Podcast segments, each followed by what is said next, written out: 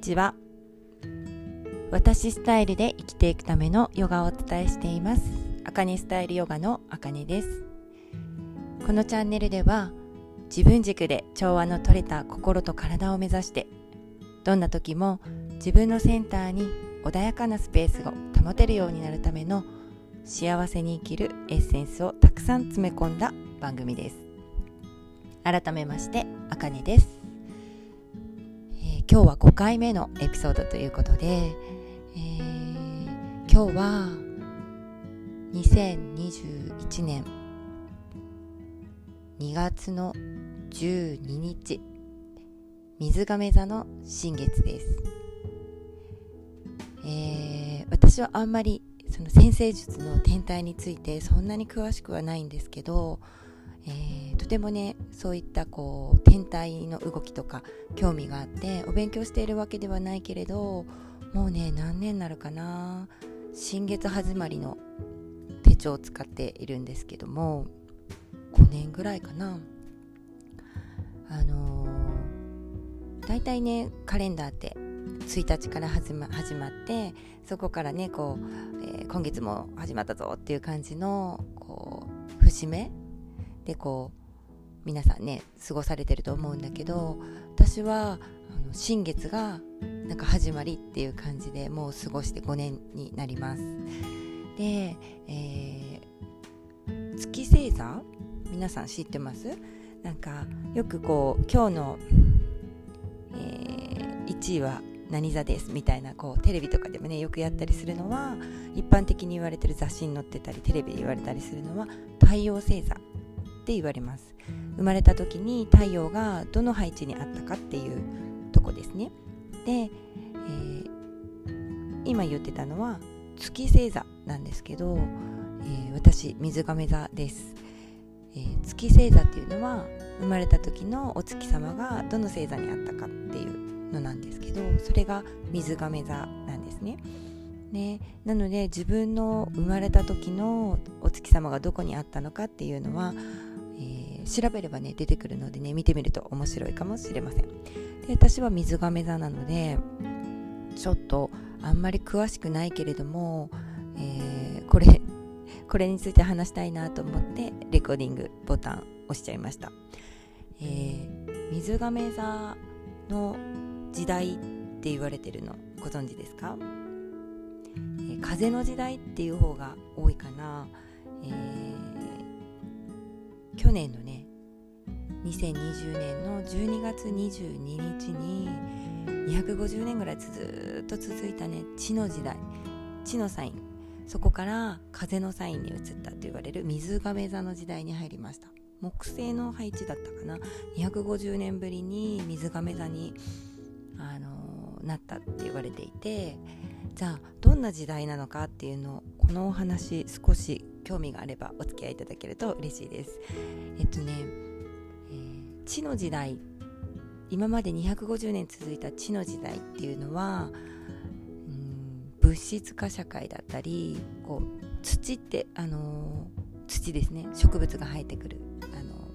あ大地ね踏みしめるところにある土。これって結構運ぶのも重いし水を含んじゃったりするともう特に本当に重い、えー、ですよね。物質。目に見えるし触れる、うん、この、えー、意味するものが、えー、結構ね所有だとか、まあ、権力とかうんルールとかこうちょっとね聞いただけでも重たいなっていう感じのエネルギーのもの。だから一生懸命努力をしてとかなんかこう積み重ねる感じであったりとか、まあ、ピラミッド社会みたいな上から下へみたいなねそんなのもあったかもしれない。でそれが、えー、去年のね12月22日に風のサイン水亀座のサインに移ったんですけども風の時代風の時代って聞いたことある方も多いかな。風ってどんな時代かって言ったらこれからね200年ぐらい続くって言われてるんですけどね。目に見えない。風って見えないですよね。土は見えるけど風は見えない。そして土重たいけど風はなんか軽い。ふわふわっとしてねどこにでも飛んでいきそうなそんな軽い感じの印象があると思うんですけどが先ほど言った例えば所有こう自分のものっていう概念からみんなで分けようよっていうこうシェアに、ね、なったり。だからまあね250年続いた時代がいきなりポンと変わるわけではないからグラデーションでね徐々に結構早い段階から、えー、シェア。例えば車とかシェアカーだとかお家がシェアハウスとか。なんかね耳慣れてきてたと思うんですけどちょっとね早い段階で始まってたケースもあるかもしれないですね。うん例えば音楽とかも CD レコードを購入して聴いてたのが今ではダウンロードとか、ね、そういうこうものはないけれどもインストールして聴くっていう時代になってますよね。そういったのも風の時代のも思いっきりあのエネルギーかなって思いますね。それからお金もその紙とかねコインとか目に見えるものだったものからクレジットカードとかで決済になっていってそこからなんとかペイみたいなキャッシュレスのねあのスマホ一つで数字で完結する振り込みとかもそうですね。なんかそんな感じにあの軽やかになっているっていうのが風の時代と言われています。もうねこれからどんどんどんどんもっともっとあそういう風になっていくのかな。だから対面で授業とかそういったねお勉強とかしてたいのがオンライン上で授業を受けれるようになったりとかそういうねパソコンでね、あのー、完結するようになってきてますよね。それも風の時代のエネルギーかなっていう、まあ、簡単に言うと身近になってきてるもので言うとそんな感じ。が水が目覚め時代と言われています。でそれがね12月の22日に始まったんですけどいきなりねパツッと全てが変わるわけではないので少しずつ少しずつ変化していってるんだけどもその中で今日2月の12日水亀座のサインで始まる新月お月様がね全く見えていない状態始まりですね。の今日になるんだけどなんかねすごく珍しいみたいで6天体太陽と月と、えー、木星水星何だったかな。ちょっと調べると分かるんだけど6種類ぐらいの天体が水亀座に集まってるんですって。なのでとっても水亀座を強調する、あのー、みたいですね。だから皆さん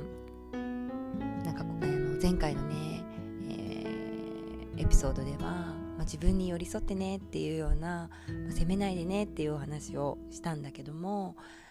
どうでしょう？このね水亀座の新月新しいスタートで何かこう意図してみるのもいいかな。こあのー、特にねなんだろうな現代人って何でもものにあふれているからなんかこういろんなことがパパパパッと完結してしまうからその想像力を働かせて、まあ、妄想してニヤニヤしてっていう時間がとっても減っているって言われるんですよね。何でもこう気になったらパパッと検索したら出てくるしもうありがたいことなんだけどもその何て言うのかな妄想？ニヤニヤして私こんなんなったら嬉しいなっていうこうポジティブな妄想してニヤニヤするっていう時間がとっても少なかったりそれが苦手な方も多いっていうふうに言われています。それはもうとてもね簡単に何でも手に入っちゃってあの考えることをねしなくても完結するからそこの部分がね退化しているって言われています。なのでね今日は亀座の新月っていう力ねこの天体の力を借りてちょっと妄想妄想族やりませんか？一緒に。っていうお話なんですけどなんかこう願い事とかなんか願願うと今にないからっていうこうエネルギーを発してしまうから叶わないんだよっていう諸説もあるんですけどないを強調してしまうって。だから今ももう持ってるようにこう予祝というかもうすでに手に入ったように喜ぶといいよっていう説もねあるんだけど私はねあのヨガインストラクターをしてますしエステティシャンもねしてるのでその体が緩むとかほっこりするとかもう穏やかになるっていうことをとても重要視しているんですけど願いをね叶う時にその状況になってるっていうのがポイントだなっていうのをお伝えしたいんですけど例えば寒いところにいると体が硬くなって肩が上がっちゃって震えたり筋肉もねギュッてなりますよね。骨格も骨もねギュッてなってしまう。そんな状態でああなったらいいなこうなったらいいなっていうのはあんまりリアリティがないんですよね。なので体の感覚もほっこりしてふわっとして柔らかくなってふーっとこう緩んでる状態。もうなんかもう気持ちいいっていう状態になってその意図するっていう方がもう断然願いって叶いやすいのでぜひぜひちょっと今日これ一緒に水亀座の新月でこう新しいことをねこうなったらいいなっていう妄想を、え、していく中で一つ取り入れてもらいたいなっていうのが緩むっていうこと。で緩ませるのに特別ななんかこうポーズとかストレッチとかそんなことねあのいらないので私のおすすめは自分の、えー、心地いいなと思う温度の湯船に使ってで香りとかもねあるといいかな、うん、自分の好きなバスオイルとかバスソルトとか入れてみるのもいいしキャンドルとかね置いてみるのもいいし、まあ、それが心地よくない人であればもう本当に自分の心地いいもので何でもいいんだけど音楽とかね。そういったこう状態を準備してお風呂があんまり好きじゃない人だったらお布団の上でもいいかもしれない。なんかもうほんとほっこりして気持ちいいってなるような環境体に肉体に対して喜べることね、心に対して喜べることを準備してあげてでその中でこうなったらどうこうなったらどうっていうこう妄想するっていう時間を今日一緒に作れたらいいなと思って、えー、収録しました。なんかあのー、体のね緩みってとっても大事なので是非ねそこにあの、チャレンジ。ちょっとねやってみようっていう軽い感覚でライトなのがね水亀座に合ってるので別にあの力まなくていいからうんじゃあいいって言うならやってみようかっていう感じで軽やかにやってもらえたらいいなと思います。その環境が準備できたら呼吸ですね今度は。心地よく吐いて吸って。吐いて吸ってって感じでね。自分がなんかこうこりしてくるようなもう寝ちゃってもいいですよ。もう夢なのか現実なのか分かんなくちゃなっちゃっていいのでそういうね環境お風呂で寝るの危ないかお布団のね上だったら寝ちゃってもいいと思います。そういうなんかね自分に対してこうほっこりするような環境を作ってニヤニヤ妄想してみてほしいなと思います。私もね今日これからマッサージがねお客様あるので終わったらえー、妄想する時間とってみようかなって思ってます、まあ、でもねその後に今日はホットヨガのクラスがあるので夜のねヨガのね準備もあるから隙間隙間でねちょっとやってみたいなと思います。じゃあそんな感じで今日のエピソードはね終わっていきます。最後まで聞いてくださりありがとうございます。それではまたお会いしましょう。